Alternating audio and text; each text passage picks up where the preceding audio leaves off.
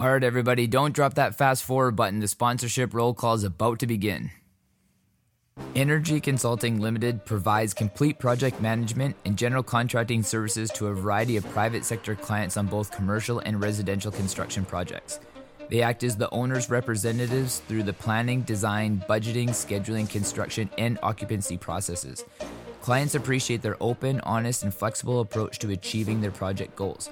Although they're located in Surrey, BC, Energy works on projects all over the province, including the growing cities of the north and the beautiful coastal towns of Vancouver Island.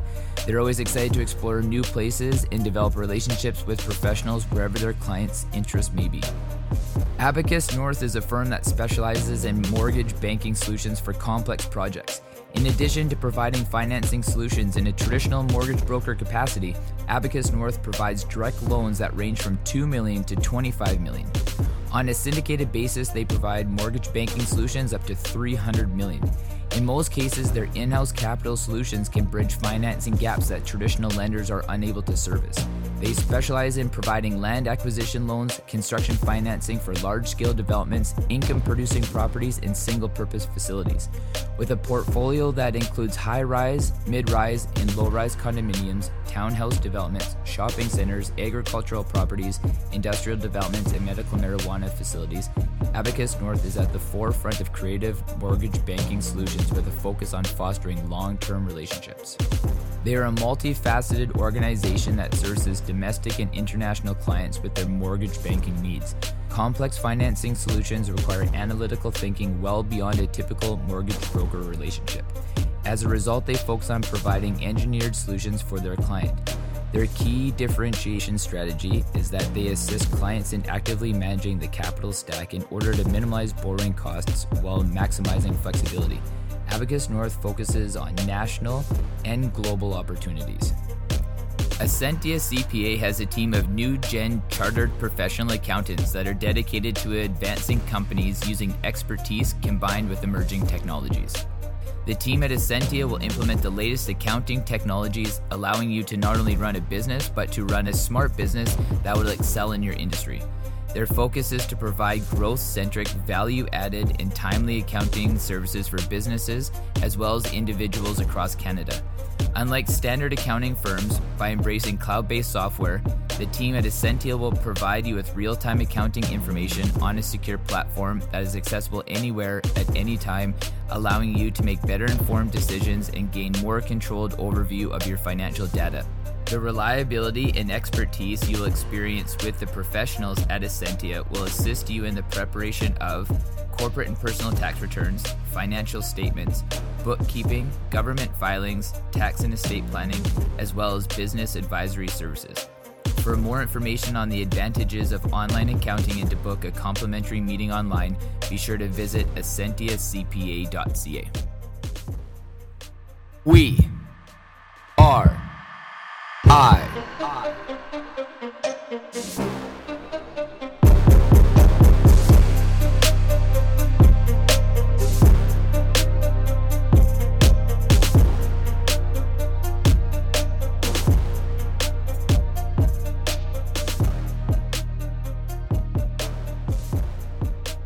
Okay, everybody, we are got uh, Bridget Shea back on the podcast after our hiatus last month since we were both a little under the weather at different points last month. Uh, so welcome back to the show. Thank you. It's good, good. to be back. Good. Um, we talked a little bit like before we lined up this podcast, and then just you know like a few minutes ago about um, something extremely big in the news right now, which obviously is the coronavirus, this worldwide you know like epidemic pandemic of like this virus that's going on. Extremely contagious. Um, so we're going to cover a little bit more like like what it is, you know, like like how it spread, you know, like our way in Western medicine, you know, dealing with it and treating with it, which is Tamiflu is kind of like the big thing. I know a lot of people are buying stocks in 3M right now because they're the ones who come out with Tamiflu. Um, you know, and like that seems to be what most doctors are prescribing here. Um, but we talked about briefly, you know, explaining the Eastern approach to it and like what they're doing in China to be able to help um, like with this virus over there.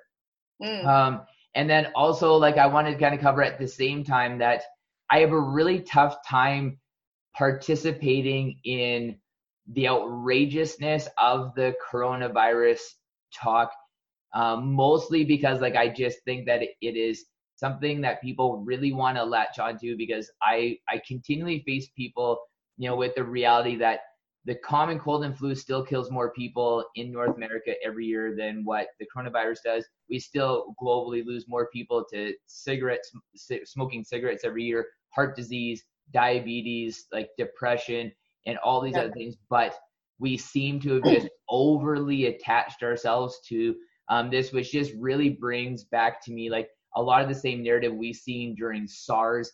When after it was all said and done, like our own government here in Canada fully admitted that they kind of went a little overboard and made a lot bigger deal about it than what they should have after everybody went and got vaccinated for it. So um.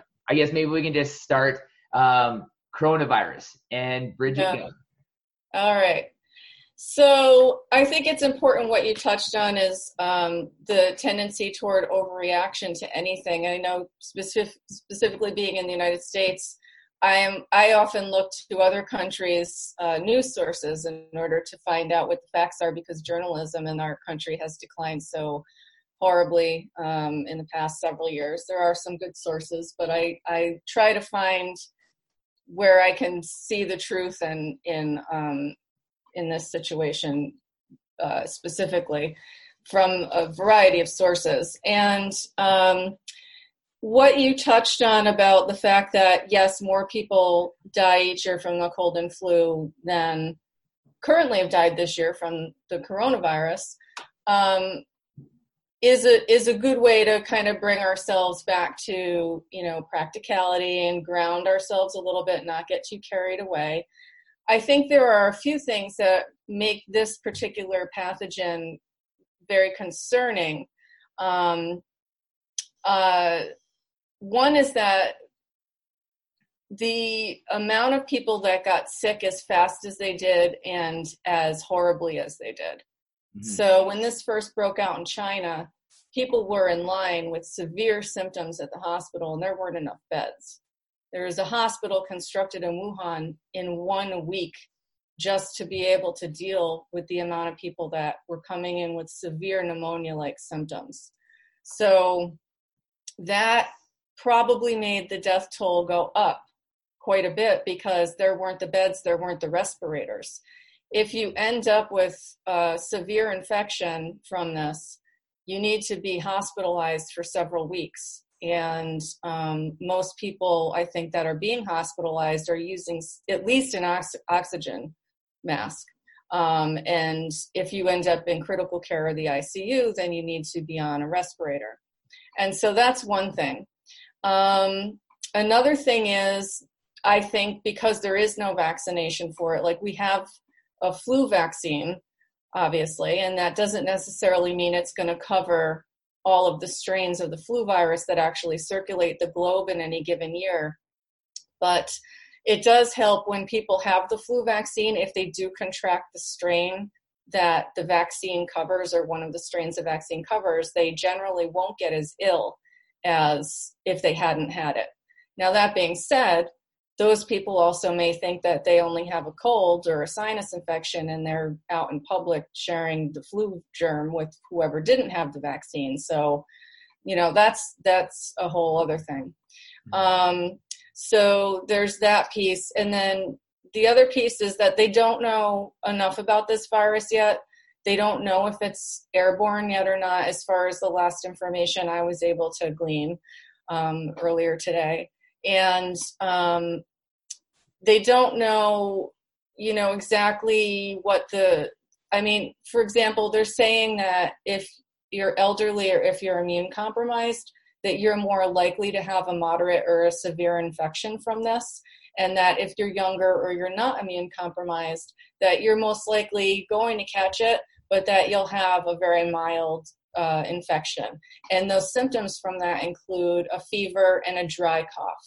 Those are the main symptoms. So, this is something that goes directly to the lungs. Mm-hmm. So, in Chinese medicine speak, that's sort of concerning because usually we have pathogens enter the body a little bit more slowly than that. They don't go directly to an organ and wreak havoc. This goes directly to the lungs. And so it doesn't come in, it's not like it's bothering the sinuses where you have a chance to, I don't know, try to keep it from going into the lungs. Mm-hmm. Um, so with the flu, usually you'll have sinus symptoms. Yes, it can go into the lungs. You'll get some postnasal drip. You might get a secondary bronchitis or a secondary pneumonia from that. But chances are your body's going to overcome it before it gets to that point. Um, so the other problem with this is that healthcare workers are getting moderate to severe illness from this because the viral loads that they're being exposed to are so great that their body cannot process it. So they can't keep up with it. So they need oxygen. They need whatever antivirals they're trying to administer right now. Um, so in the and even I mean, the, and they need to be in the hospital. A lot of them. So that's like that's scary because we need our healthcare workers, and the ones who remain healthy certainly can't work twenty four seven. Um, the other thing with this is that they've categorized it into uh, mild, moderate, and severe.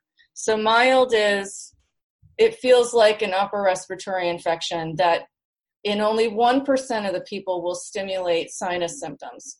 Problem is with that is that we're coming into allergy season. So, you know, people might think that they're just getting a cold mixed with allergies or something like that. Secondly, so they've categorized it into mild and then moderate. Moderate is people that need to be hospitalized. Um, and by being hospitalized, that doesn't mean you go in for a night. That means you're in for three to six weeks. Oh. Yeah. That's yeah. That's, I would. Yeah, I, I have. When you said that, I actually thought you were going to go the opposite. Like hospitalized means that like you went to the hospital. Right. You went to urgent care or something, right? Yeah. You yeah. went to the doctor. You went to urgent care. You know, they gave you a shot and you left or whatever. No, it's three to six weeks. Now, that that was alarming to me because I mean, you can have a cesarean section in this country and be sent home in two days. You can have a hip replacement and yeah. be sent home in a day or two. It's insane because they do not keep people in the hospital anymore if they absolutely don't have to. And in my opinion, they send a lot of people home before they should. Yeah. So to say that the hospitalization is three to six weeks, that's concerning to me and that's for a moderate infection that's if you do con- end up in the pneumonia stage and then of course the third stage is in you're in the icu and the hospitalization is probably still around the same amount of time i would imagine yeah. the other thing with this is that the antibody it looks like right now from what i read i think two days ago that the antibodies only last for two weeks mm-hmm. so that means that we're immune to it or we've built up immunity for a couple of weeks and then it goes away. so there have already been cases of uh, people that have been hospitalized with it. They've had a moderate infection, they've recovered, and then they've gotten it again. Oh. So there's some question as to whether they're getting it again, actually, or if it's just kind of gone dormant and then reemerges. So but why that, wouldn't our why wouldn't our memory T cells um like kick in and be like, hey, like I know what's going on here, and then just shuttle. It's not remembering it. It's like the stomach flu. You can yeah. or the stomach bug. You yeah. can get the stomach bug and then you can catch it again three weeks later and have the stomach bug again like you never had it. Yeah. So from my I don't know all the science behind it, but that's what I'm equating it to. Yeah. Um, so that's a drag, right? yeah. So well, and um, just kind of from like a from a biology and like from like a, a cellular standpoint, you know, like kind of like what we like a, a real sky high, you know, like overview is just like you know basically like you know when you know like we when something a pathogen like enters our body, you know, from a cellular, then you know, like we fight it off. We create like this bank of memory T cells. It comes right. back in. These memory T cells are like, hey, I recognize this sequencing. I know what to do and just immediately floods the system with the killer T cells and then kind of takes care of it before any symptoms really relate. So that's kind of like what scares me is that like if it is sitting dormant in the body, why isn't that process taking place? Or is there kind of like it morphing in between where like a memory T cells wouldn't really recognize it? Or, you uh-huh. know, like the underlying continual taxation on the immune system that, you know, if it's sitting dormant but still creating that much disruption, or is it like, you know, especially here in like Western culture where our immune systems, well, most of our immune systems are so compromised already anyway, it might be doing its job, or remember T cells, killer T cells doing their jobs. However, we're just at such a deficit already that we're not even playing with the full stack of cards. All of those are possible scenarios, absolutely. And and they just don't know enough about it yet, honestly. They just don't know enough about it. And so the other uh, reason for concern with this virus is that at least in the United States, we simply do not have the infrastructure to keep up with what the projected numbers are. So, say this spreads um, at the rate that it has in China with the moderate infections that need to be treated in house or in the hospital, then we don't have the beds and we don't have the ventilators. Mm-hmm. Um, so like i said in china that's probably part of what happened that made the death toll so high is they just didn't have the infrastructure and the resources immediately when they needed it to be able to help the people that needed the most help when they needed it. And so um, so the calculations uh, for the rest of the world are based on those stats. And honestly we know we're not going to know what the actual stats are for the whole thing until after it's pretty much over with. Mm-hmm. Um, another problem is that they don't actually know how it transmits. They know it it ends up in droplets. So, and this is something that I think we all need to be aware of, whether it's this virus or the flu or the cold or whatever it is. I mean, most of us have loved ones who are aging or elderly and we don't want to expose them with things and i think that people do on a regular basis i just had a a client that um, probably had the flu and, and took the train to Manhattan. And, you know, it's like it's, it, it, we need to start thinking more about protecting our loved ones and our extended communities mm-hmm. um, and taking responsibility for our health. And, um, and I think even making sure that employers are are encouraging us to do the same. So this is like a huge wake up call for how we view transmitting illness to other people and our responsibility to keep our whole community healthy and safe.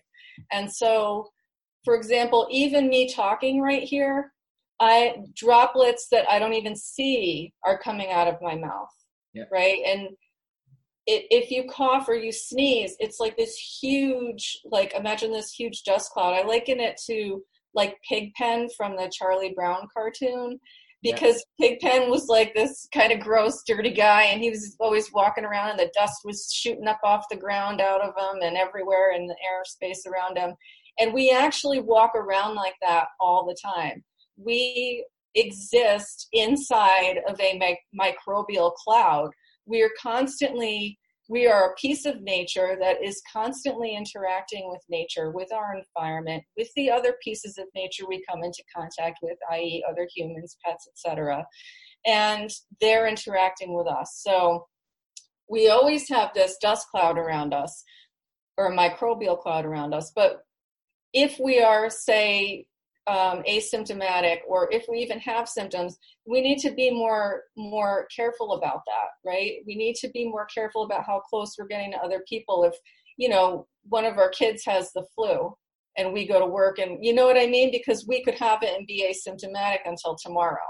So i think those are things that we all need to start thinking about. And like i know in the us the cdc the center for disease control recommends grabbing a tissue, sneezing or coughing into the tissue, throwing the tissue out, and then washing your hands. Well, that's all well and good, but how many people are actually going to go wash their hands if they do that? And so, and you're going to get it on your hand too.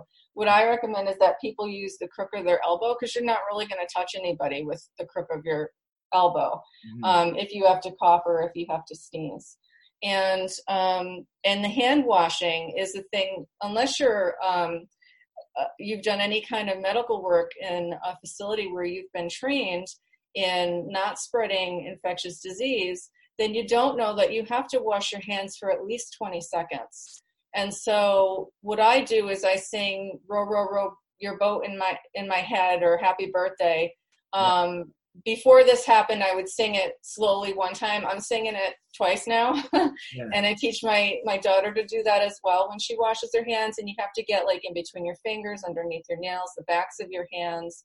And then the other thing is that if you use hand sanitizer, it's not as good as washing your hands, but it's about 60% um, effective at uh, breaking down specifically even the coronavirus because it's surrounded in a lipid it's surrounded in a lipid membrane and any kind of disinfectant is going to break down that membrane and that will keep the virus from being active.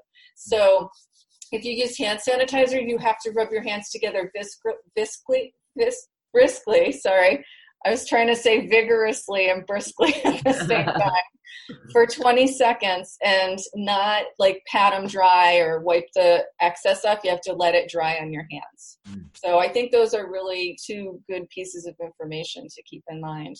And it, it is possible that it's spread via um, just airborne. And what that means is, yes, if you sneeze or you cough and a droplet comes out and there's virus in that droplet, that's one thing. In a way, that's airborne if somebody sneezes on you or you walk through it or whatever. But the other thing is that if it's airborne, that means that the virus just travels on a dust particle. Mm-hmm.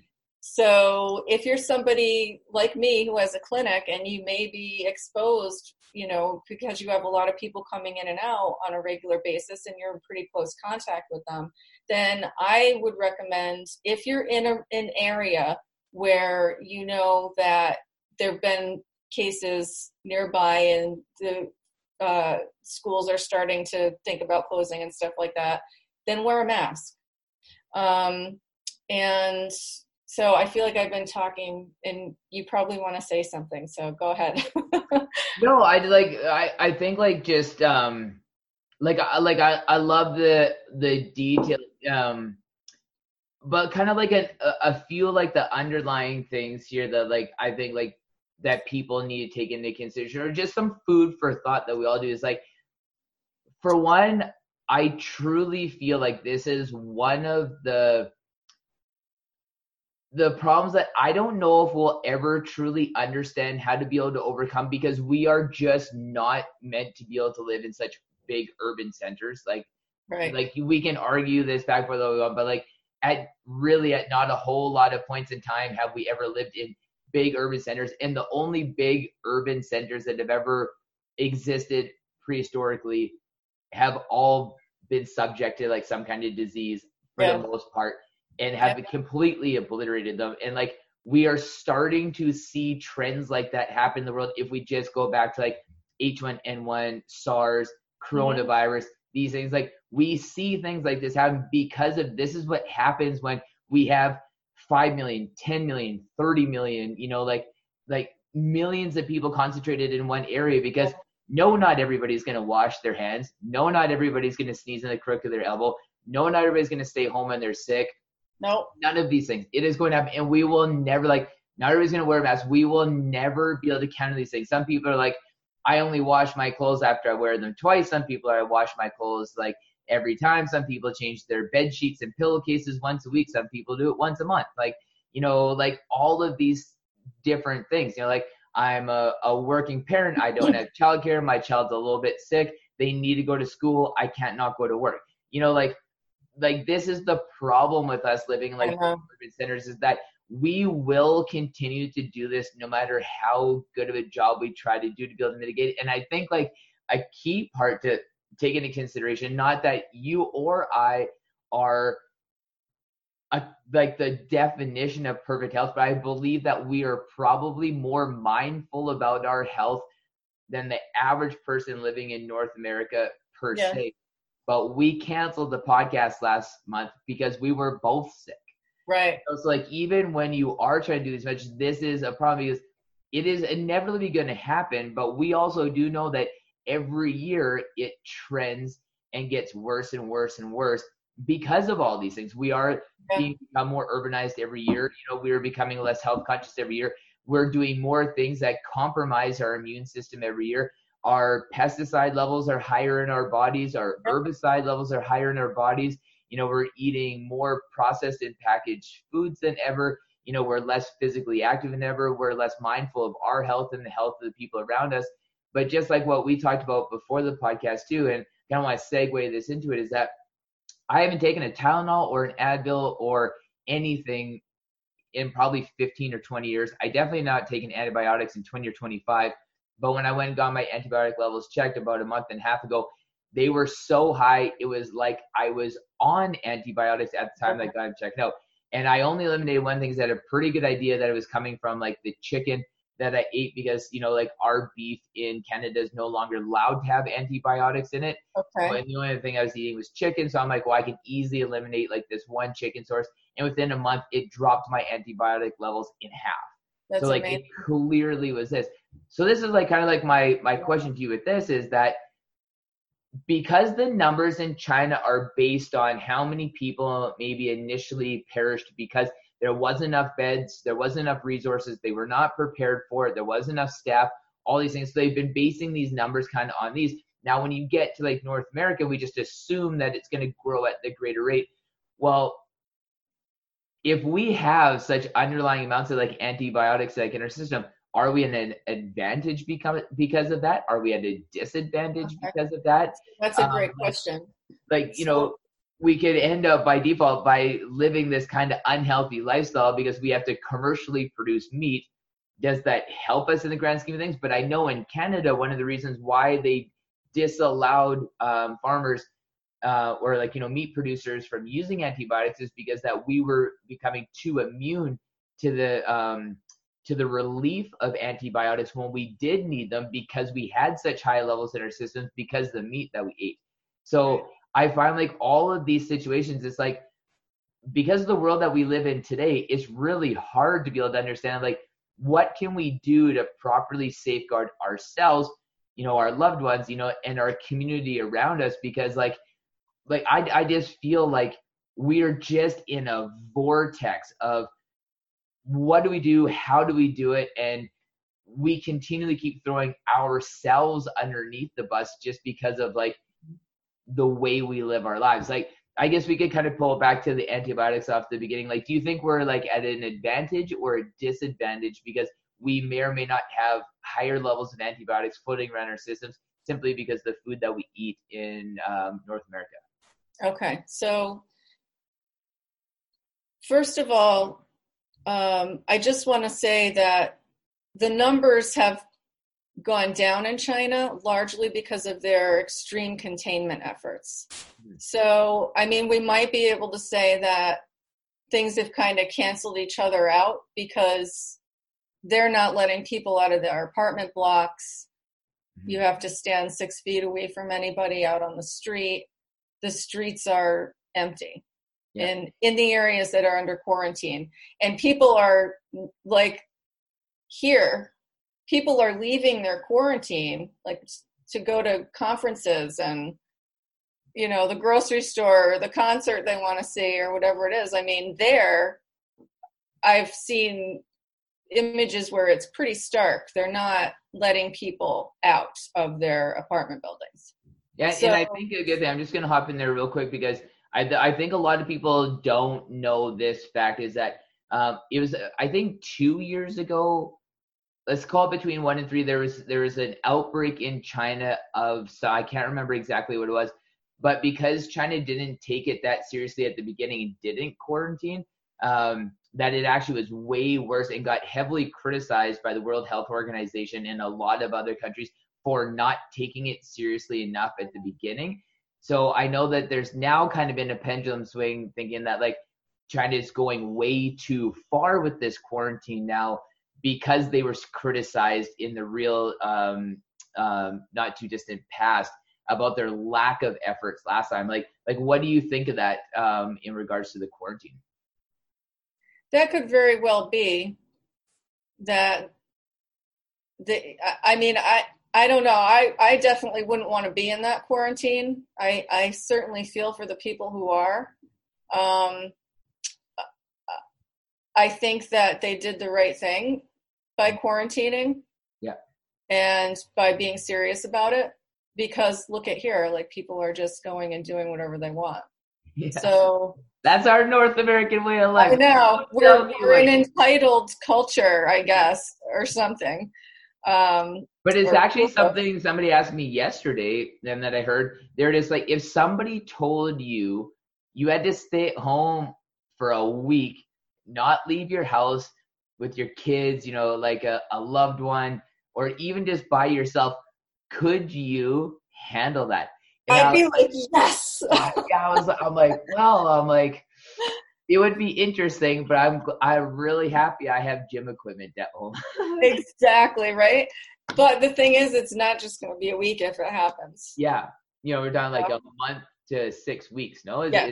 like a four to six week process. Yeah. That would make you go stir crazy. Yeah. Um, that's why they're advising people to like go invest in board games and stuff like that here right now.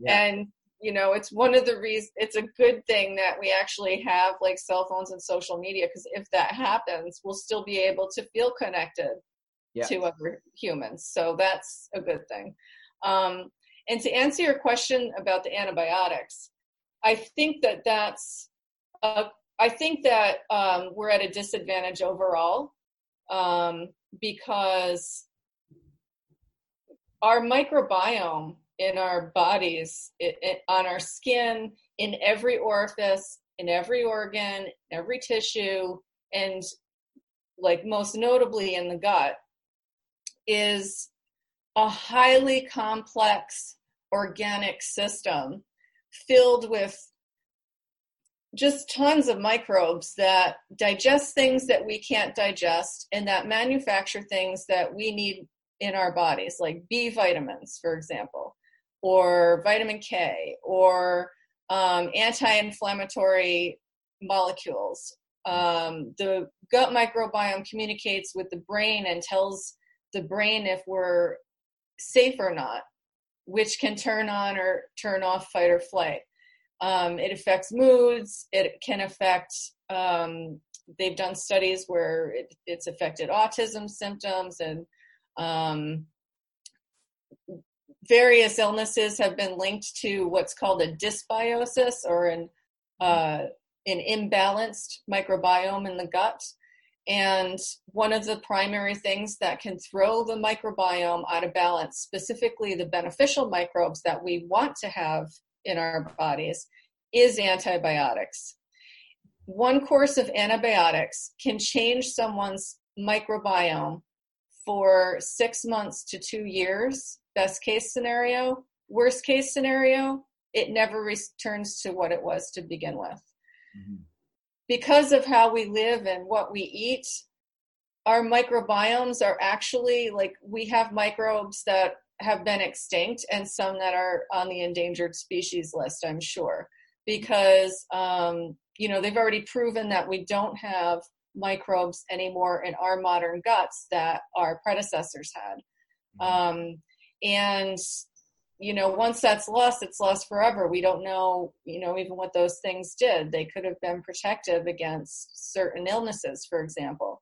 Um, people that live uh, a lifestyle like a hunter gatherer lifestyle in remote parts of the world have a gut microbiome that doesn't allow for chronic disease chronic inflammatory diseases to manifest. So although they may have a harsh lifestyle in general and they may not have the same longevity we have in the modern world, they also don't suffer with the same autoimmune conditions that we have. You know, they don't have like peanut allergies, for example, or any of, uh, there's a litany of autoimmune conditions and they're probably naming new ones on a regular basis because there are so many things that are arising that they just can't figure out what's causing them and it's creating havoc in the body and they these conditions are confusing the natural intelligence of our bodily cells and our immune responses and causing our immune system to recognize our own tissue as something that's not supposed to be there. And so, um, antibiotics is one of the main things that can send the gut microbiome specifically into a state of dysbiosis or into a state of imbalance. And it's not, when you take an antibiotic, you're not just killing off a pathogen, you're, t- you're killing off the beneficial microbes that are producing the anti inflammatory chemicals or that are potentially keeping a hereditary gene for some illness we don't want to get switched on. So, um, so are antibiotics bad? No, nothing is bad in and of itself. The problem is how it's used and what it's going to do in an individual's body. So if you don't need them, don't take them. And so then talking about the food supply, antibiotics in the food is not going to help us in the long run because uh, it's sterilizing our guts to the point where it may be that that's weakening or changing our immune system in a way that isn't going to serve us in the long run. Um, antibiotics, preservatives, toxins, and chemicals in the environment that we breathe in, drink, and eat that we're exposed to on a regular basis that we probably don't even know about. Those are all things that can damage the gut microbiome, and the gut microbiome is intimately connected to the immune system. In fact, it, it is responsible for training the immune cells to recognize what is friend and what is foe in the body. So the microbiome basically codes whatever comes into the body as friend or foe, and the immune system then goes and either attacks and destroys it or allows it to pass through. So if there's a disruption to the microbiome and, and specific to these microbi- these microbes that are supposed to be communicating with the immune system or a disruption in the flow between the microbes and the immune cells um, then that's that's a huge problem. Um, the microbes in our gut as as infants tell our immune system what is friend and foe. That's when it learns um, how to work properly. So these microbes are a part of us, but they're not a part of us that we can do without. And once we, and everything that we eat and everything that we're exposed to, even stress, can modify the microbiome uh, in the gut and change it for better or for worse. So, is are antibiotics in the food supply a problem? Absolutely are they detrimental to our to our well-being? Absolutely. Could it be possible that in certain instances the antibiotics that we ingest or uh, intentionally of course they can be beneficial to eradicate a bacteria that um, could potentially proliferate and take over and and you know dominate so that it's crowding out the good microbes yeah that's a good reason to take it. Could potentially having antibiotics in our food accidentally help an individual um, to maybe not develop a co-infection of some kind if they have another illness. It's possible but overall what we want is a healthy microbial community in our gut to be able to do that on its own we have microbes that produce antibiotics, but they do them very specifically to crowd out pathogenic microbes or microbes that we also need, but if, if they grow into too great a numbers can become pathogenic. The good microbes in the gut crowd those out with very specific antimicrobial metabolites or products of their metabolism that they produce in order to keep us healthy. So we actually, if we have a healthy gut microbiome, we're actually encouraging a healthier body and system overall, um, just naturally. Mm-hmm. I got kind of like a, a twofold question on that, and either like I'm like completely like out to lunch, or there might be validity, I guess, anywhere in between. But um, you know, like obviously, like we all kind of know, I think it's general knowledge now that when we take antibiotics, either voluntary or involuntarily, that it, it kind of wipes out our our microgut biome. And like as you alluded to, that we either have a choice at that point in time to like either eat the foods and do the things and follow the protocols we know we need to do to be able to bring um, that balance back to the body, or just do what most people are doing is keep eating the garbage that they're eating with which further disrupts that. So kind of like I guess what my question is that if we have such a compromised microgut biome anyway, and we're completely obliterating that when we take these antibiotics, and especially if we're consuming food-based products on a regular basis that have a high level of antibiotics in them, is there a disruption um, to the epithelial cells, you know, based on that having like, you know, this massive disruption, this continual pump of antibiotics in there? And then are pathogens more likely to be able to enter the body, you know, through, you know, symptoms of like leaky gut or having like the disrupted epithelial cells? Um, and are we more susceptible to getting sick because of that? And coupled with that, since we live our life in ambient temperatures, and we know kind of more like extreme heat conditions produce more red blood cells, extreme cold situations um, it, um, uh, occur like more like white blood cells in the body.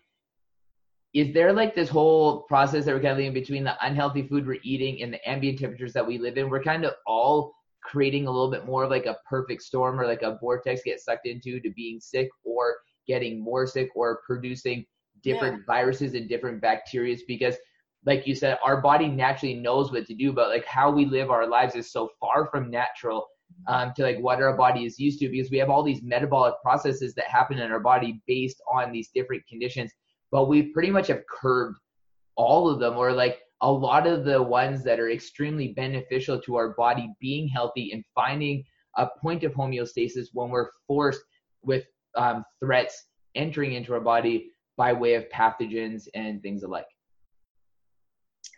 Um, yeah, and I think that's why in Eastern medicine they developed an entire system of lifestyle guidance. Yeah. Um, you know, it's it's why Hippocrates said all disease begins in the gut. Um, as to whether the antibiotics directly adversely affect the epithelial cells themselves, I don't know that. What I do know is that it can disrupt the function of the microbes in the gut to such an extent that um, the mucose, mucosal lining that protects the epithelial cells can be damaged and the junctions between the epithelial cells can be damaged so that they're not tightly pushed together. And that's what leaky gut is. It's when the damage comes to the mucosal lining because of a dysbiosis in the in the microbiome and then particles are able to get through that lining. Mm-hmm. and then they get into the lymph that surrounds the intestines that's supposed to catch them. And sometimes they then get into the bloodstream and can migrate to other parts of the body. So we can definitely see how there's like a cascading effect that is going to happen. And if anything, we're kind of feeding that system versus stopping it. So based on like how like our lives here, we're we're kind of we see the compounding effect of making it harder for our bodies to be able to fight off these pathogens and these foreign invaders into our body than actually stacking the cards um, in our favor. But um, I think this would be like a great segue to be able to talk about what we were talking about before is like what China is doing um, from a, a, medicinal standpoint on its own to be able to combat the coronavirus, the people who have it and people um, who they deem to might be getting it, and just everything around it from like an Eastern perspective. Because um, like you alluded to at the beginning before we started recording, is is very much different and it will be very different than what we are doing here in Western culture. Right. So for people that have mild symptoms, mild cases, um, some Chinese medicine. So first of all, in China, there's Western medicine, and then there's traditional Chinese medicine or TCM as it's called, which is also standardized and credentialed by the government. Mm. There's a there's a People's Republic of China Office of Traditional Medicine that regulates traditional Chinese medicine training in China. And in a lot of the hospitals, they have a wing for TCM practitioners. And so that doesn't mean just acupuncturists. When you talk traditional Chinese medicine in China, what you're talking about is herbal medicine and not just herbs, but other substances that are used as medicinals. So maybe I uh, can pop in here real quick just to um, because you were also talking about some some sources of how you found out this information. So I, I like I want to make sure that when people are listening to this, like they know that like how much research you've done into this and know like that you know like you've actually sourced this information and like where it's come from um and it's not just simply like like a theory or, or a guesswork no no i have um so as far as all of the western information that i've been sharing i've been going to very reliable news sources the cdc site um, i've been keeping up with updates from the new york times i've been going to um, i get i'm I subscribe to various departments, uh, like Twitter articles and things like that. Um, I am checking sources when I see an article pop up, and I'm checking numbers, and um, so I've I've been really diligent about that piece. Mm-hmm. Um, you know, NPR, PBS, uh, BBC. You know, yeah. it's very mainstream a lot of it, but um, but I am checking sources to make sure that it's not just, you know, like some tabloid magazine or news source that I'm getting the information from because I I want to make sure that what I'm offering clients that are coming in and asking me questions about it is truth. Um, and like Chinese uh, medicine standpoint, what they're doing in China, like how have you sourced that information? So a lot of that information is um, uh, it's coming from my alumni from my school that I went to because I being kind of in upstate New York here I don't have the same kind of Chinese community to tap into that I had when I lived in Seattle.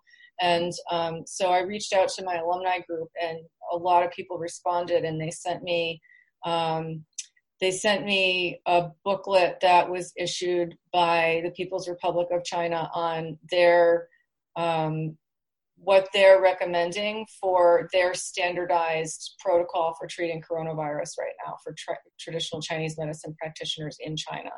Is that um, something that like we could post like like a link to or anything like that? Like sure. yeah, I can send you that. I can send you that. Um, and there are also uh, there's there's a Chinese doctor that a lot of people in the community that I was associated with when I lived in Seattle have been in close contact with. And um, he's like a really well known, uh, well respected doctor. And uh, several of the alumni from my school are students of his. And he's in China. And he's been part of a group of Chinese medicine doctors who have been interacting via, you know, like web groups and Zoom calls or whatever. I'm assuming whatever they use over there that's like this. Um, and brainstorming really to understand what the nature of the pathogen is and how it should be treated properly with Chinese medicinals. Because in in the in the traditional Chinese medicine system, there are treatises or really thick books telling you the nature of a pathogen, whether it's cold, whether it's hot, whether it's damp, whether it's phlegmy, whether it's dry, whether it's a toxin, whether it's just a bug, um, and and based upon what type of pathogen you're dealing with, you need to prescribe medicinals that are not going to encourage the proliferation of that. You need to be looking at the environment within the person's body and making sure that the environment in that individual's body is not the perfect breeding ground for whatever that pathogen is. And you need to alter a formula so that it's not only trying to eradicate the pathogen, but making the environment inside that person's body less hospitable to that pathogen. Mm. So that's the way that Chinese medicine has this beauty about it that differs a lot from the the germ theory that we use in allopathic medicine, which is we identify a specific strain of something and then we create an antiviral or an antimicrobial that eradicates that strain, but that doesn't take into account what it's doing to the person's body in the process. So in China, they're using medicinals in the way I just described, and they're also using them to help balance out what the Western pharmaceuticals are doing to the person's internal environment so mm-hmm. that their gut microbiome can come back so that their lung microbiome can come back and so and come back more quickly. And so um, i'll just continue answering your question. So um, there are a couple of great uh, podcasts that i've listened to as well. And one of them is michael max's Qiological podcast. And he interviewed this uh, chinese doctor that i was talking about. And then there is another uh, podcast called botanical biohacking. And that's a couple of chinese medicine practitioners who um, have studied the pathogen, they've studied with this teacher, and they actually do a lot with looking at the microbiome from a Chinese medicine standpoint, which I find very interesting um, because a lot of people aren't talking about it that way, talking about treating with Chinese medicine and, and keeping the microbiome specifically in mind. Mm-hmm. Um, so they have a podcast called Botanical Biohack- Biohacking, and they had a few really cool episodes that um, are great. If you're a, a, Chinese medicine practitioner and you don't know about that, I highly recommend that you that you listen to those episodes in order to better understand how the coronavirus is working inside someone's body and what herbs that are best to use, at least at this point, to treat it.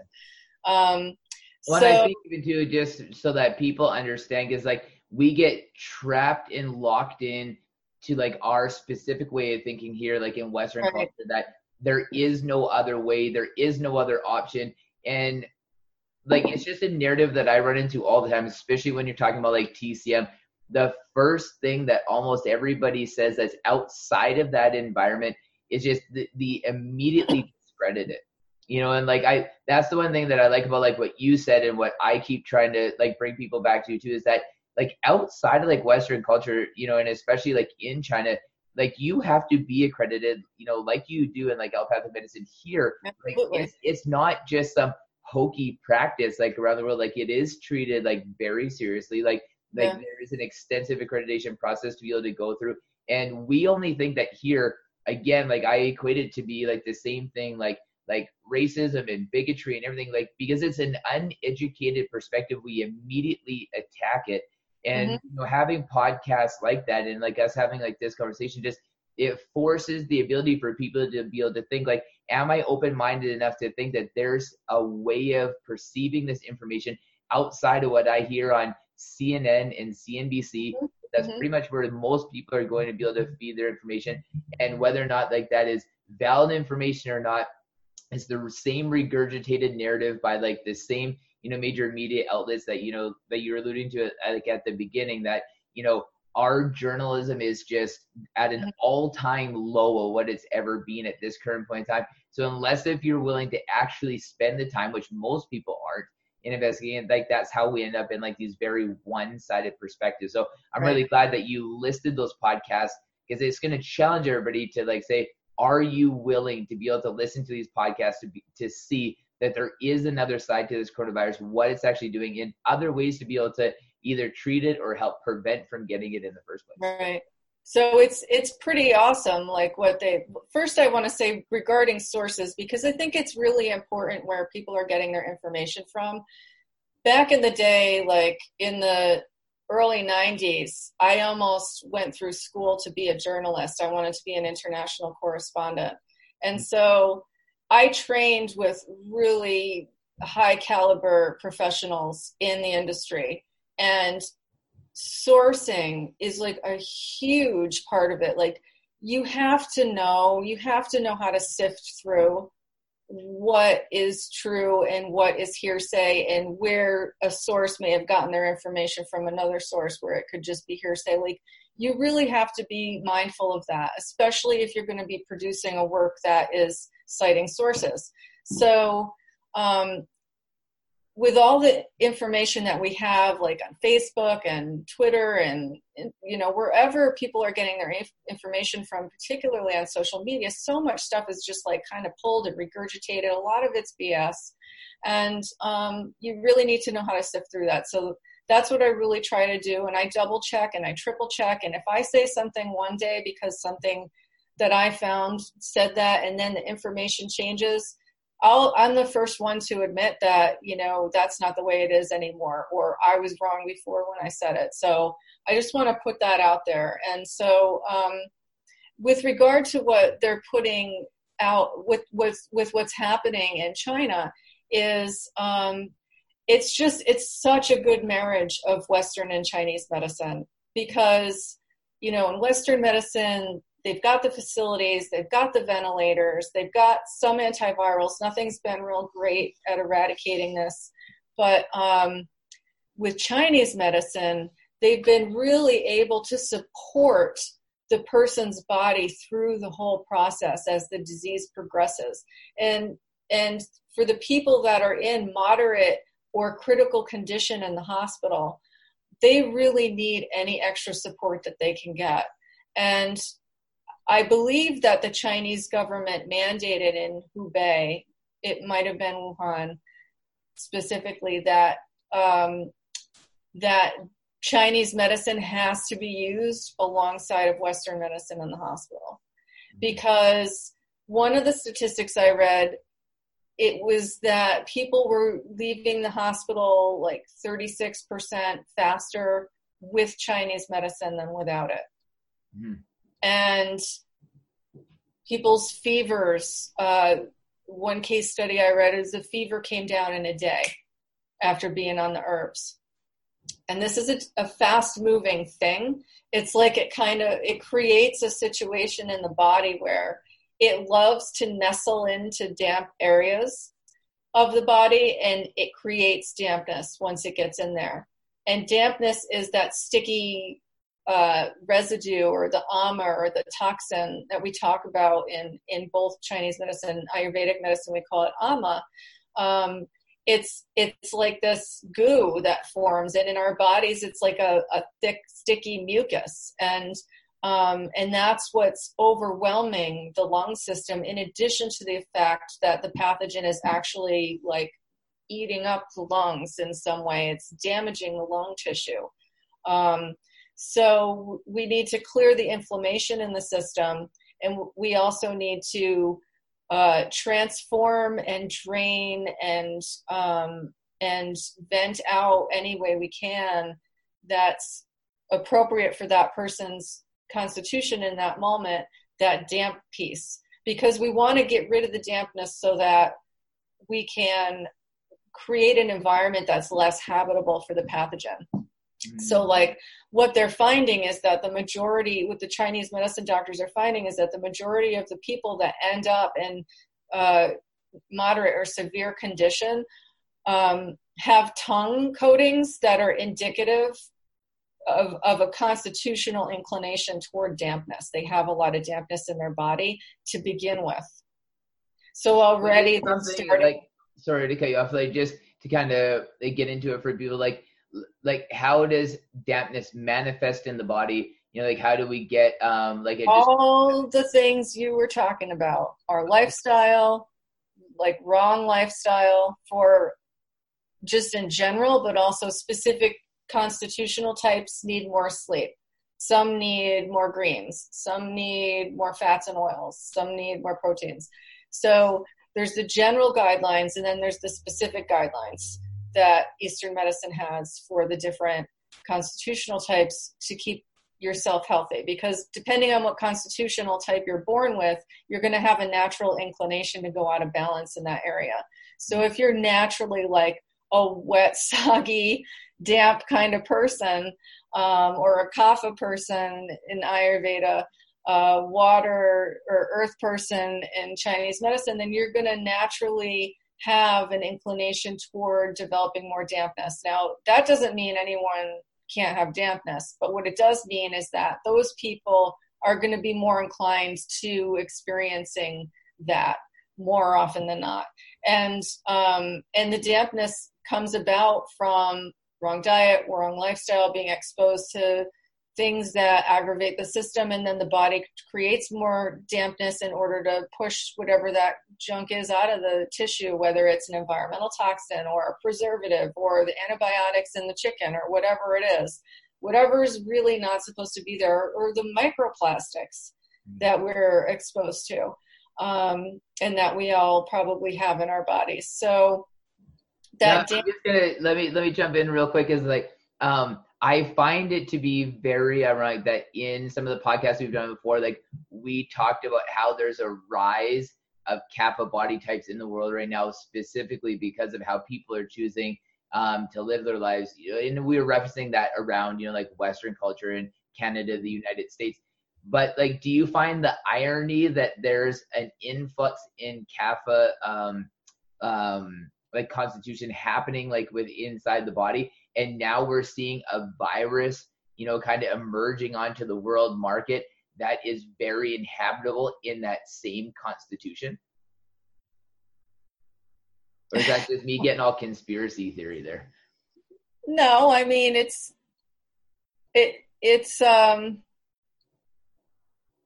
it's an interesting connection Mm-hmm. Um, and and the, and another interesting thing about that, like when you're talking about a kapha type, you're talking about probably somebody who's a little bit more overweight, a little bit more sluggish, more sedentary. Um, those things are more like kapha in nature as an imbalance, but a lot of times they're rooted in a vata imbalance, which is an imbalance in the nervous system, which is an imbalance in the mind. Okay. So if there's some kind of mental and emotional trauma that's created a mental or emotional pattern that's creating an environment in the body through the person's lifestyle and choices that is prone to that sort of thing, then that that's really the root of it. It's not the excess weight it's that trauma or that mental and emotional holding pattern in the actual body itself. Um, we also know that like you know mental health concerns that are an all-time high in like western culture right now too you know and they're linked, the mind is totally intricately linked to the gut microbiome. Mm-hmm.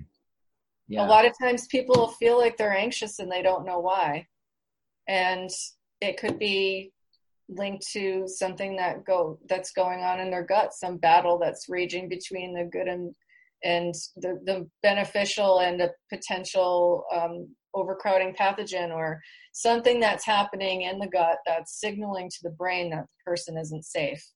Mm-hmm. and vice versa. And then the brain will signal that to the body and that changes the gut microbiome yeah, and you kind of see like that real push pull happening in the body. Like the mind doesn't know like how to properly steer the body, and the body doesn't know how to properly steer the mind. You know, and like we're just it, it there. It's just a tug of war. You know, and like our physical, mental, and emotional state. You know, is the in the middle of that rope, and then we all of a sudden we enter like these viruses into it that are seeming to be like like a byproduct of like these environments or just not allowing ourselves to be able to create like the best environment to be able to combat these things when they are um you know prevalent in the world. So i guess like my question to you is you know since i kind of entered you know kind of maybe like a little bit of global conspiracy theory into there is that like do you think that um you know because obviously there's a lot of people who want to either think it as something to do with this tier four biological warfare facility in wuhan like that that's the cause of it um, people want to label the way Chinese people are eating, you know, whether it's bat soup or whether it's this um, this land animal, you know, that is being consumed, you know, versus people that think that this is just kind of like a par for the course, like genetic mutation of like a virus that has been out there before. Like, um, like I actually find it to be the the worst part about the one that I have the toughest time with is people criticizing the way people eat and the choices that they make just because we are so limited in the things that we consider to be food here that when we see a different face of it um, i actually have like a really hard time with those narratives when i hear them and i see them on social media. I just think it is so unjustly wrong to be able to criticize what people are eating and saying there's a commonality behind that. Um, but like where where do you think just like on the research that you've done like like where does your opinion lie? Like what do, what do you think is like um, an origin point of um, this whole like you know coronavirus or what's what's the new name they're calling it? I know we still call it COVID nineteen. Yeah. Um, like what do you think is like the the origins or like just based on like the information you've heard like what, what do you speculate is the origins of this first of all i want to say i agree with you about the food choice thing mm. and secondly i want to say when people are in a tight spot they eat what they have to. You know, like in World War II, I'm sure people in the UK adapted by incorporating things that are an acquired taste because they had to. Um, like rotting food, you know, like moldy, stale bread. Everybody knows that in World War II, like people were eating even like moldy, stale bread, you know, at like a minimum, you know, like like the potatoes, rotting, moldy, yeah. like people were eating that stuff like on regular because there just wasn't very much around. So like you said, you know, um, what is it like necessity is the mother of invention, right? Right. And so in China, the reason we have all these amazing treatises on how to treat, first of all, how to identify what kind of a pathogen we're dealing with, and second of all, how to treat it, is because there have been so many epidemics that have gone through China in the past, you know, millennia, um, that there has been that necessity for doctors to figure this stuff out. And one way they learn is by giving treatments that make things worse. And so it says in these treatises if you give this and the person's presenting like this, you're going to do this to them. So, I mean, this stuff has happened over and over and over and over again in China. They have been isolated from the rest of the world for a really long time, up until, you know, recent, the past like 50 to 100 years. And not only that, but they have endured horrendous epidemics and famines. Um, so they have had to incorporate things into their they they'd have they've had to eat things that they wouldn't ordinarily eat you know and then that stuff just stays you know so maybe some of the dietary choices are just that they have a more extensive palate than we are open to here. But i think some of it also might be stuff that got incorporated in those times of famine. And um and with regard to epidemics it's it's been happening and it's always going to happen. Mm-hmm. And we're probably going to see it get worse because of globalization, because of, you know, and the ability to pass things like around the world like that, uh, because of uh, climate change, even, um, and deforestation, and, and, you know, whatever, and because of how we're eradicating the optimal microbiomes we could have in our guts uh, with unhealthy food choices, unhealthy living situations and circumstances and environments, um, and unhealthy lifestyle uh, expectations.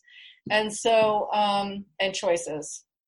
So I think that these things have always happened, that they're always going to happen. Um, and with regard to this specific pathogen, I have heard uh, actually a lot of people have concerns that this is not something that arose without the help of a laboratory somewhere. Yeah. Um, and I think that's possible. But I also think getting angry about that is not going to help the situation at all. Now we're in kind of the thick of it in a sense, in that we need to really focus on what we're going to do about it now that it's happening. And I mean, can we as a global community have a discussion about biological warfare and and these types of things um, and perhaps take efforts toward minimizing or eradicating the, the experimentation with these things in the future that's a really good you know discussion to have that's a that's maybe something else we should be looking at you know we it's it's um it's a it's a like nuclear mm-hmm. uh warfare. That's something you know we saw the results of the bombs on Hiroshima and Nagasaki and the, the just the horrible outcome from that. And so that touches people at a very deep level. And and so a lot of people are connected with eradicating nuclear um, you know military uh, capabilities and and production globally that's an easy one to connect with mm-hmm. we also have proven that we created that and that did that But with something like this, I think first it would have to be proven that that's indeed how it got out instead of just kind of lingering in the back of everyone's minds. Because I think that that's a thought a lot more people are having than may even be saying it. I know that many of the people that have walked through my clinic door, many family members, many friends have said that to me or have, you know, sent me a message where they're asking me what I think about that or they think that. Um, so the it, and and I don't I think that it's a possibility for sure. I think it's a possibility. Think, sorry to cut you off. Like, do you think that a way to start bridging some of those gaps because um do you know what's going on with Lyme disease in uh, the Atlantic Northeast right now and like what they feel is like how that was started and like because there's that Lyme disease I guess I can kind of like for people who are listening. Like, so there's a Lyme specific Lyme disease in the Atlantic Northeast um, that when you're bit by these ticks, you get that Lyme disease, it makes you allergic to meat, and you get like these like you know severe like symptoms and. And I think they have it like in Texas, it's like the the Lone Star disease or something along those lines. But like, yeah, there's a lot of yeah, and like you know, basically like this Lyme disease, they have linked it back. Like again, like there's this biological warfare facility in the Atlantic Northeast in the United States, um, right. where like they in like that town of Lyme or whatever, like that's where basically like it was, and they know kind of where like the epicenter of like all of these cases of Lyme disease started. Um, and it is so prevalent now that it's actually being investigated in Congress in the United States but there's not really a whole lot of talk about it. But you know, maybe like these are things like there needs to be more of these things brought to the forefront because, like you said, with with nuclear weapons, like it's so um well, I guess for like a pun, it's, it's so explosive. Like it's it's easy to be able to see because of like detriment, but when there's like 500 people who get Lyme disease, you don't you don't really think about it. well, the problem too is that the that the medical community, as by and large, needs to recognize Lyme. Yeah. And it's so insidious. It hides out in the body. So it's really difficult to test it. And yeah. if you, you are first sick with it, you might not have built up the antibodies that to show up on the actual Western blot that they use as the standard testing modality. So, um, so the medical community itself is going to have to come together and recognize that it's a thing mm-hmm. and it's a thing that's affecting a lot of pe- more people than even know they have it. Yeah.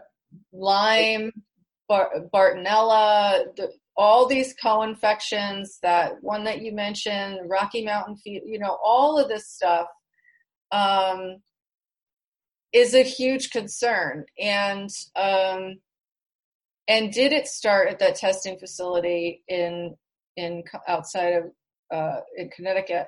Yeah that I don't know either. It's definitely like held as a truth in the Lyme community that I have been associated with here for the last, you know, 20 or 30 years.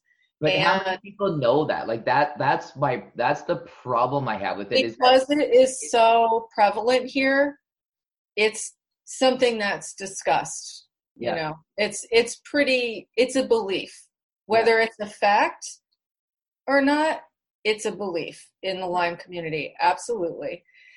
What I want to add to that, though, is that Lyme wasn't itself, as far as I know, created in a lab because that Ötzi the Iceman that they found, that's 10,000 years old, that they found in the Alps, had either Lyme or one of the Lyme co infections. I think it was Lyme yeah. in his tissue. So so it's something that's been on the planet, but whether it was being, you know, um, manufactured or whether it got somehow contamination got out of the facility and it was an accident. I mean, I don't know for sure. Nobody's come out and said that that's been the case yet. Um, but, but, very interesting that it's being discussed in Congress. Like there's actual like legitimate investigations going on now to actually see because there is such an an, an uproar about this actually may have happened that the like like Congress can't hide it anymore. like they well, no, it's it's spread to the it's spread to the west coast too so it's not just in you yeah. know the northeast although it is extraordinarily prevalent in the northeast and um, there are ticks all over the place now here i mean if you take your dog for a walk in a park you can pretty much assume that there's going to be a tick on the dog you have to it's just there's so many ticks yeah. and i don't remember like being outside playing when i was a kid and having i'm 47 so yeah. Um, i don't remember being outside playing as a youngster and having ticks on me. I remember you know mosquito bites and and things like that but now i mean anyone who gardens is finding ticks on them. Yeah. So even what's causing that? And then there and then there's also some information that's come out where they're concerned that Lyme can actually be spread through bodily secretions. Um, that would be that would be huge because it is already such an epidemic, and you know, and like that's the thing, you know, like when we go back again, like like the correlation between like this, you know, coronavirus and like Lyme is that you know if people really thought if the global community really understood like how bad this Lyme disease is, and the one thing is that it's not just the symptoms of Lyme disease. There's so many like co-symptoms of Lyme disease that people are just starting to recognize as symptoms of the original Lyme disease that like I don't think they really understand how far and how deep the symptoms of Lyme disease go and like the different variations of it is that but like it almost is like people should be quarantined from going outside because of like you said the tick population, I, I heard like it, it's like hundreds of times more than what it was even a decade ago. And like yeah. that doesn't even make any sense. I know.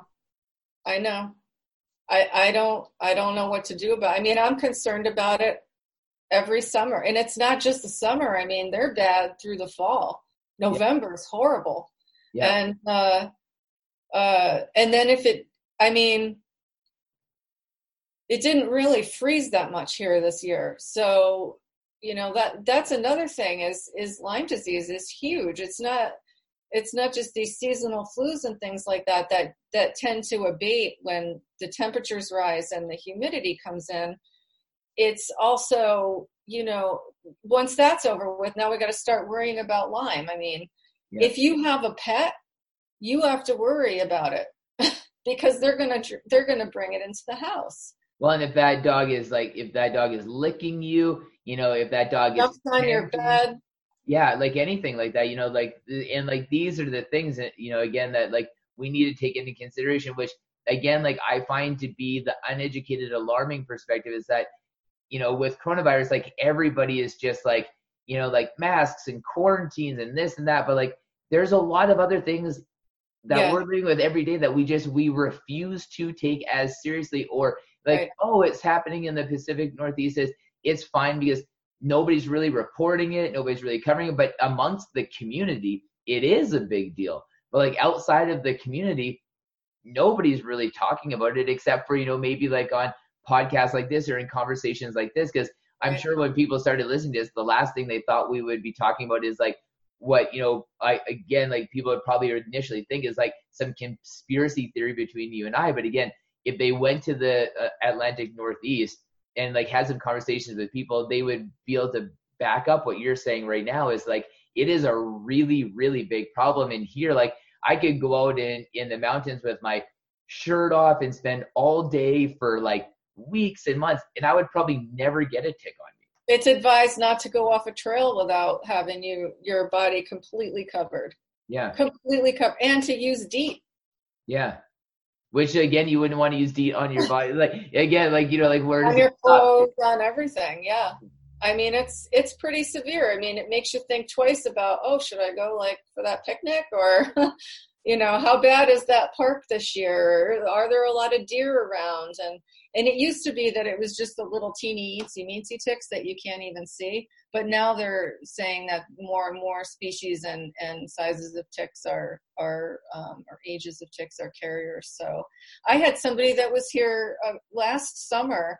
They went to uh, eat in an outdoor restaurant and ticks were falling out of the tree onto their table That is insane. I know. In in a like I'm in a, a town. You know, it's not like they're in the middle of you know Sherwood Forest or something. Yeah. So it's just uh, it's a huge problem. It's a and, huge problem. Yeah, and this is also at a time too, like where we're telling people, you know, go outside, reconnect right. with nature. You know, and you don't feel like you can go out barefoot, do some earthing, right? Yeah. And uh, it's like you know, it'll help lower your blood pressure until you find out you have Lyme disease, and then your blood pressure will be high because right. you're stressed out now because you have Lyme disease. Right. And it's like the juxtaposition of like this is like, you know, like I I just find this to be like the real interesting part about the world that we live in today. When it's like, how do we navigate that? You know, like when we really look at it, it's like like how do we navigate this world that we have created? And it doesn't seem like like I want to be optimistic that we're in like I feel like we are kind of getting down the road of change but it's like like there's a lot of things like like do, do you think like what would really need to happen to like eradicate ticks and Lyme disease in the Atlantic Northeast? Like like that problem is like unfathomable. Like how would you ever do that with how rampant it is now? Because mm-hmm. again like the coronavirus it is rapidly spreading across the United States and Canada. But nobody's really talking about that. But then we get this thing with the coronavirus, and we're like, there's just so many of these little things like that. You know, we're like, where do where do we fit in? You know, like like where does like and, well, and it gets back to how it gets back to some extent to prevention yeah. and learning uh, the best lifestyle and the best dietary choices for your individual body and mind type. Um, so that you can build up as much resilience. I know what I've observed over the past uh, 12 years in the clinic is that people that get bit and get Lyme disease, it's like the ticks love them. Yeah. Because they keep getting them over. I've had people come in and it's like the same few people. They just keep they'll come in, they'll have a tick on them. it's it's uh it's crazy. And and so um you know, I, I don't know what to do about that. The, I think the best thing that we can do is to take our lifestyle change seriously right now. Yeah. Because our lifestyles are out of control. Mm-hmm. We're too busy. We're not exercising enough. We're not eating well because we're we're too busy. Um, there's too there's just so much going on around us we're overstimulated to the point where our brains just can't get the rest that they truly need. We're not sleeping well overall um, as a society, and um, and we need to slow down so that we can tune in to what our bodies are actually telling us. I mean, we're so disconnected mm. from what's here and now. Um, you know, even myself, I'm constantly checking in. Am I really grounded?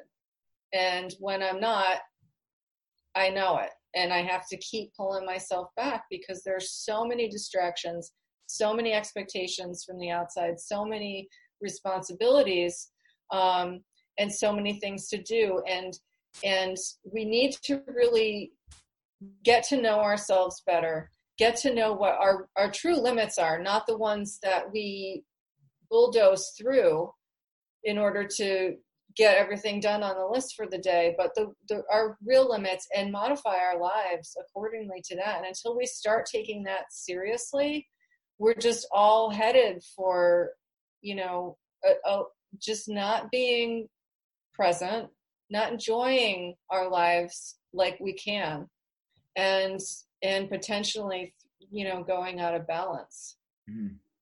Um, you know, maybe that's a, a great place because I know that we're uh, just uh, gonna have to shut this down in the next few minutes anyway. And like as per usual, like we could carry this conversation on until uh, seven Wednesdays from now and stuff. But um, and uh, but yeah, like it, it just maybe like drop some information. And I know I always put it in your bio, and we've told people before. But you know, if they want to get in contact with you to ask any questions about coronavirus or you know, um, just yeah. your uh, your professional advice and anything, just kind of throw out your information uh, so people can Yeah, so I have a Facebook page. It's my author page is Bridgette Shea, um, B R I D G E T T E S H E A. my clinic page is Ageless Acupuncture, and you'll know it's mine because it has a lotus flower logo. And I have some videos on there about coronavirus and Chinese medicine. Um, I can uh, send you the my- links up to them. Yeah. Okay. I, I have to figure out how to do that because they were Facebook Lives that I did. So I'm having someone try to uh, download those for me today and, and get those on YouTube. Yeah. Um, I have some videos on YouTube on Bridgette Shea. I have a website, bridgetteshea.com, and that has resources that have a bunch of videos and um, audio lectures. Um, I have a handbook of Chinese medicine and Ayurveda, which is a really good resource for, first of all, understanding the basic foundations of Eastern medicine so that you can understand it in a way that doesn't sound so much like an obstacle that needs to be overcome. And then um, my next book is actually available for pre order now. It's called Cultivating Your Microbiome and um, that's going to be released on September and 8th, September 8th. But Oh. um, yeah, so it's on like Barnes and Noble, IndieBound, um, Amazon, of course, and innertraditions.com. And that's going to have a lot of good information on the different microbiomes in the body and how we can cultivate those for the better using the principles of Eastern medicine. Uh, so it builds on the information in the first book, but it also introduces the microbiome both in scientific, Western scientific terms, and in terms of how it was looked at historically from an Eastern medicine point of view. Amazing. Well, thank thank you so much. I just it's always such an honor having you on, and I I love our conversations immensely, and like this one was uh, was just a chip off the old block. So thank you very much. Yeah.